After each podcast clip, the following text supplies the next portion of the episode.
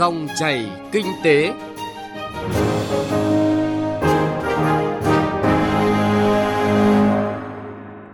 Kính chào quý vị và các bạn đến với dòng chảy kinh tế thứ hai ngày 29 tháng 1 năm 2024 với những nội dung đáng chú ý sau. Nhân lực cho ngành bán dẫn, cần chiến lược điều hướng. Vì sao tốc độ tăng trưởng kinh tế Hà Tĩnh đứng đầu Bắc Trung Bộ? Tiêu điểm kinh tế địa phương có nội dung Lào Cai nâng cao chỉ số năng lực cạnh tranh cấp tỉnh.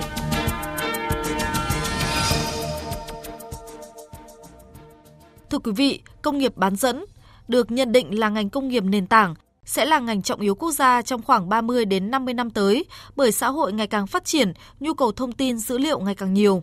Chip bán dẫn, ngành công nghiệp bán dẫn sẽ là cốt lõi công nghiệp chuyển đổi số của Việt Nam. Nhận định tiềm năng đó, rất nhiều hoạt động đón đầu xu hướng đã và đang diễn ra, đặc biệt là các hoạt động nhằm chuẩn bị nhân lực phục vụ ngành.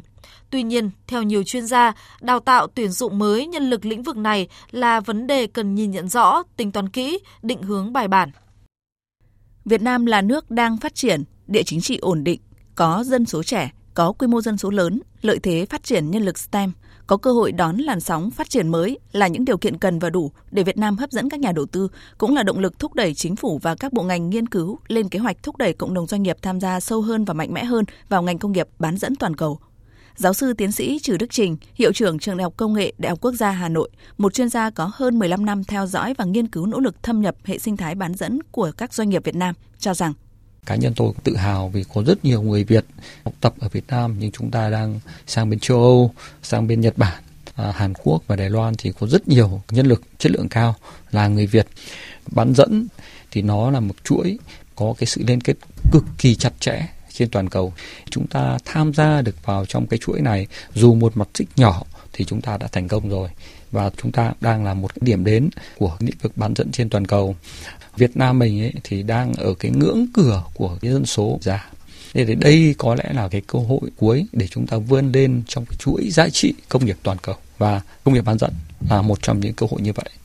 Cụ thể hơn, theo chuyên gia Trử Đức Trình, trước khi khẳng định tiềm lực dấn thân hiệu quả vào ngành công nghiệp bán dẫn toàn cầu, cần nói tới yếu tố nền tảng là tiềm lực công nghệ thông tin của Việt Nam. Nền công nghệ thông tin Việt Nam hình thành phát triển từ những năm 80.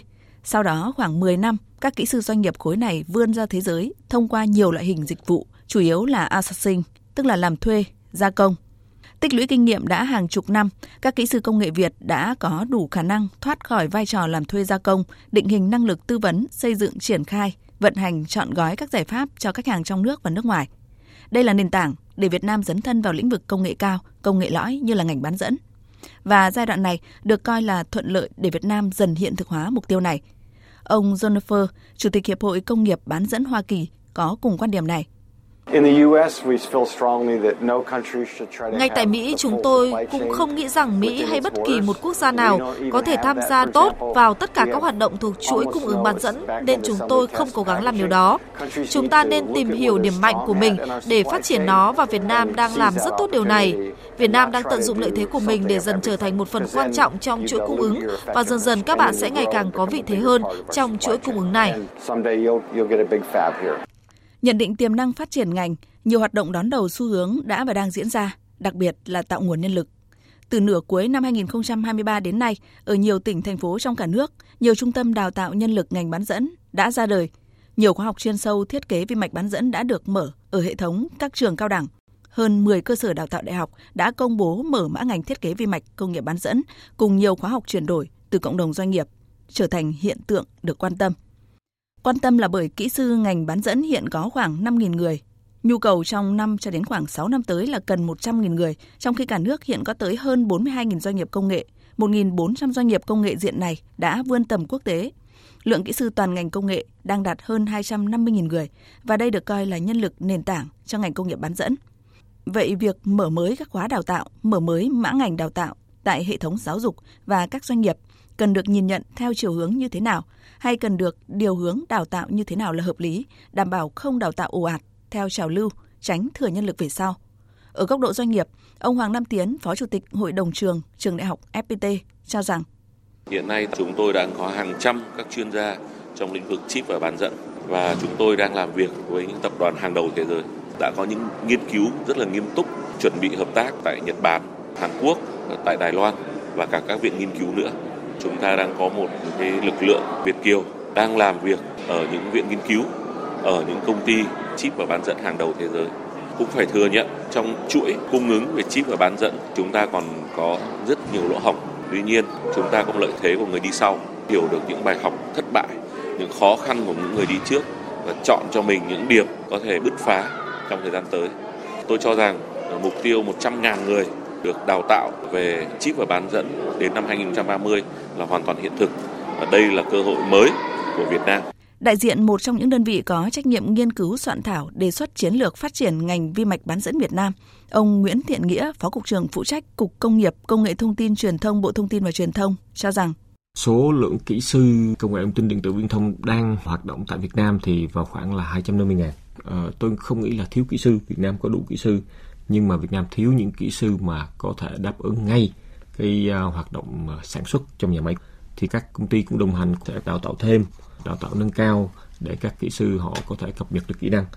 Do đó, cái chúng ta có thể làm hoặc tôi nghĩ làm có thể thuận lợi nhất là chúng ta sẽ chuyển đổi một phần trong các kỹ sư đang hoạt động trong lĩnh vực công nghệ thông tin điện tử viễn thông sang đặc thù hơn đối với hoạt động vi mạch bán dẫn. Tôi nghĩ đây là một cách tiếp cận mà giúp chúng ta có thể không mất quá nhiều thời gian đào tạo nhưng đồng thời cũng đáp ứng được nhu cầu của các doanh nghiệp. Ưu điểm, lợi thế phát triển ngành đã được khẳng định.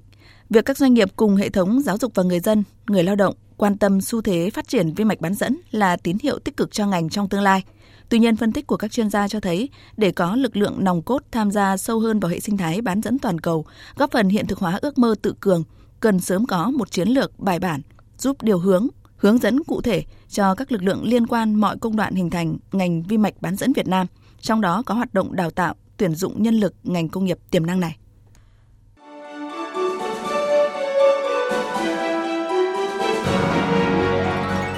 Dòng chảy kinh tế Dòng chảy cuộc sống.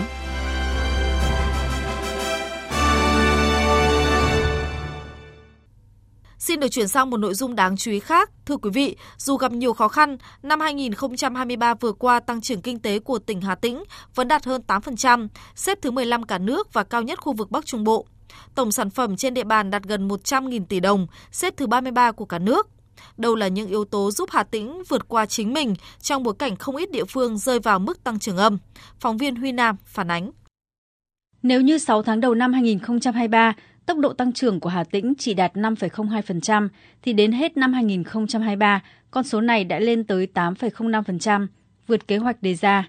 Để đạt được con số tăng trưởng này, bên cạnh sự nỗ lực của cả hệ thống, thì các dự án đầu tư được triển khai, đi vào hoạt động được xem là đòn bẩy quan trọng.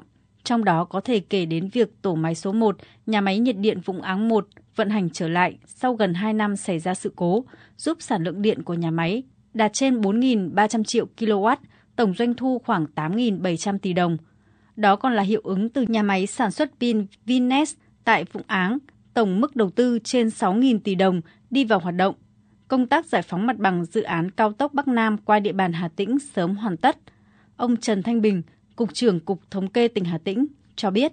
Hà Tĩnh được vào ờ, mức tăng trưởng cao như vậy thì ờ, nhờ vào cái yếu tố ờ, thứ hết là về công nghiệp tăng 10,5%, Ờ, chiếm 32% trong cơ cấu.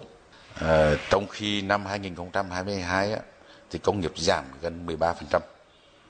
Thứ hai là sản lượng thép và nhiệt điện và điện của Formosa ờ, tăng 8,5%. À, về ngành xây dựng à, tăng 14,1%. Đối với dự án giao thông trọng điểm cao tốc Bắc Nam qua địa bàn, tỉnh Hà Tĩnh là một trong những địa phương sớm hoàn tất công tác giải phóng mặt bằng cũng như sẵn sàng các mỏ vật liệu phục vụ dự án.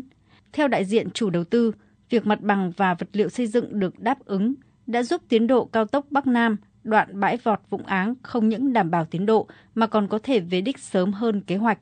Ông Hoàng Chiến Thắng, Giám đốc Ban Quản lý Dự án thành phần đoạn bãi vọt Hàm Nghi, Ban Quản lý Dự án Thăng Long, Bộ Giao thông Vận tải đánh giá. Công tác giải phóng bằng cũng như là các thủ tục hành chính trên địa bàn Hà Tĩnh thì tôi đánh giá là à, chính quyền cũng như nhân dân ở Hà Tĩnh thì là cái công tác giải phóng bằng đối với chúng tôi đi làm từ trước cái này thấy là thuận lợi nhất và cái tiến độ thì đáp ứng theo cái yêu cầu của dự án và đặc biệt là cái vào cuộc rất quyết liệt của chính quyền tỉnh Hà Tĩnh Chúng tôi đã tiếp nhận và cơ bản là hoàn thành cái công tác giải phóng bằng. Cùng với thu hút đầu tư, đảm bảo tiến độ các công trình, dự án trọng điểm, kết quả giải ngân đầu tư công ấn tượng cũng đã góp sức đẩy tốc độ tăng trưởng kinh tế của Hà Tĩnh.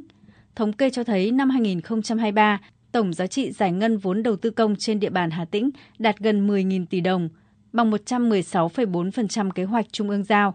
Ông Nguyễn Trịnh Hà, Phó Ban Quản lý Dự án Đầu tư xây dựng công trình nông nghiệp và Phát triển Nông thôn Hà Tĩnh cho biết, với tổng nguồn vốn 760 tỷ đồng được giao trong năm, đơn vị đã hoàn tất công tác giải ngân đầu tư. Để mà hoàn thành được cái dự án thì phải xác định là cái công tác giải phóng mặt bằng là cái đó đầu tiên. Bán thường thường là phải đi sớm trước một bước về thì thực hiện công tác giải phóng mặt bằng và sự phối hợp đồng hành của các cái địa phương. Nên là công tác giải phóng mặt bằng ở ban quản lý dự án này không có dự án nào chậm tiến độ. Về kết quả giải ngân à, thì những cái nguồn vốn mà giải ngân trong năm 2023 là giải ngân hết 100%, là 760 tỷ. Tương tự tại thị xã Kỳ Anh, trung tâm kinh tế khu vực phía Nam của tỉnh Hà Tĩnh, công tác giải ngân đầu tư công cũng đã được tập trung thực hiện với kết quả thực hiện trong năm đạt 100% kế hoạch. Ông Nguyễn Thế Anh, Phó Chủ tịch Ủy ban nhân dân thị xã Kỳ Anh cho biết, Việc à, triển khai thực hiện các cái dự án đầu tư công trên địa bàn thì thị xã Kỳ Anh là quan tâm số 1. Việc gắn kết mặt bằng với cái giải ngân đầu tư nó là gắn kết rất chặt chẽ. Muốn giải ngân được vốn đầu tư công thì phải có cái mặt bằng. Hiện nay vướng mắc nhất là mặt bằng, nhưng mà đối với thị xã cái Anh thì công tác mặt bằng được triển khai thuận lợi. Và đến thời điểm này thì các dự án lớn đều đảm bảo giải ngân. Tốc độ tăng trưởng kinh tế ấn tượng của Hà Tĩnh trong năm 2023 năm có nhiều khó khăn là cơ sở quan trọng để địa phương này hoàn thành chỉ tiêu tốc độ tăng trưởng kinh tế từ 8 đến 8,5% năm 2024, trong đó dư địa của ngành công nghiệp với nhà máy nhiệt điện Vũng Áng 1 vận hành tối đa, sản lượng điện dự kiến đạt khoảng 6,4 tỷ kW, sản lượng thép trên 5 triệu tấn và 5,8 triệu tấn phôi thép của công ty trách nhiệm hữu hạn gang thép Hưng nghiệp Formosa sẽ là những con số dấu mốc quan trọng.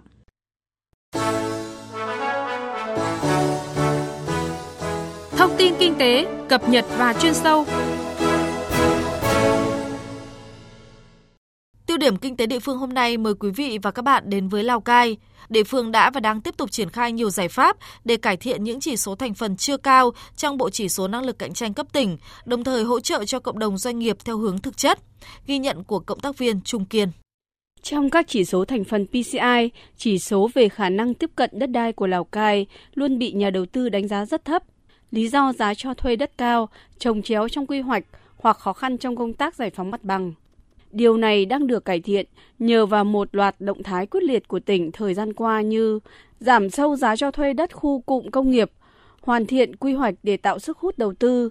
Ông Phan Trung Bá, Giám đốc Sở Kế hoạch và Đầu tư tỉnh Lào Cai cho biết. Tháo khứ những cái nút thắt để thu hút nguồn vốn FDI, nguồn vốn đầu tư ngoài ngân sách như là quy hoạch tích hợp thì ta đã được duyệt rồi. Quy hoạch à, phân khu, quy hoạch chung, rồi quy hoạch điện 8, rồi cái kế hoạch sử dụng đất 5 năm thì tỉnh đã duyệt rồi. Thì đây là những cái mà rất tạo điều kiện để để thu hút những cái nguồn lực ngoài ngân sách đầu tư vào tỉnh Lào Cai. Năm 2024, tỉnh Lào Cai tiếp tục vận hành hiệu quả tổ hỗ trợ doanh nghiệp, sớm đưa trung tâm đổi mới sáng tạo, vườn ươm doanh nghiệp vào hoạt động, đẩy mạnh cải cách hành chính nội bộ nhằm tạo niềm tin cho các nhà đầu tư.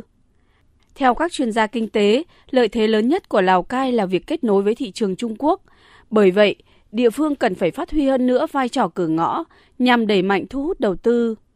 Ông Đậu Anh Tuấn, Phó Tổng Thư ký, trưởng ban pháp chế Liên đoàn Thương mại và Công nghiệp Việt Nam cho rằng Muốn kết nối tốt thì chúng ta phải có hạ tầng tốt, chúng ta phải có cái dịch vụ tốt, chẳng hạn như là hàng hóa thông thương thì phải có những dịch vụ logistics làm sao nó phải chuyên nghiệp, nó phải chi phí thấp, nó phải đáp ứng được nhu cầu của doanh nghiệp thì cái này cần phải có một cái sự thay đổi mạnh mẽ hơn nữa. Cùng với nỗ lực cải cách hành chính, chuyển đổi số, đầu tư hạ tầng nhằm cải thiện mức độ đồng hành của cơ quan công quyền với cộng đồng doanh nghiệp, Lào Cai đang ban hành hàng loạt cơ chế, chính sách tạo điều kiện thuận lợi cho hoạt động của doanh nghiệp. Tính năng động tiên phong trong công tác chỉ đạo, điều hành sẽ giúp Lào Cai cải thiện năng lực cạnh tranh cấp tỉnh. Tiêu điểm kinh tế địa phương với nội dung Lào Cai nâng cao chỉ số năng lực cạnh tranh cấp tỉnh cũng đã kết thúc dòng chảy kinh tế hôm nay. Chương trình do biên tập viên Thu Trang cùng nhóm phóng viên kinh tế phối hợp thực hiện. Xin kính chào tạm biệt và hẹn gặp lại.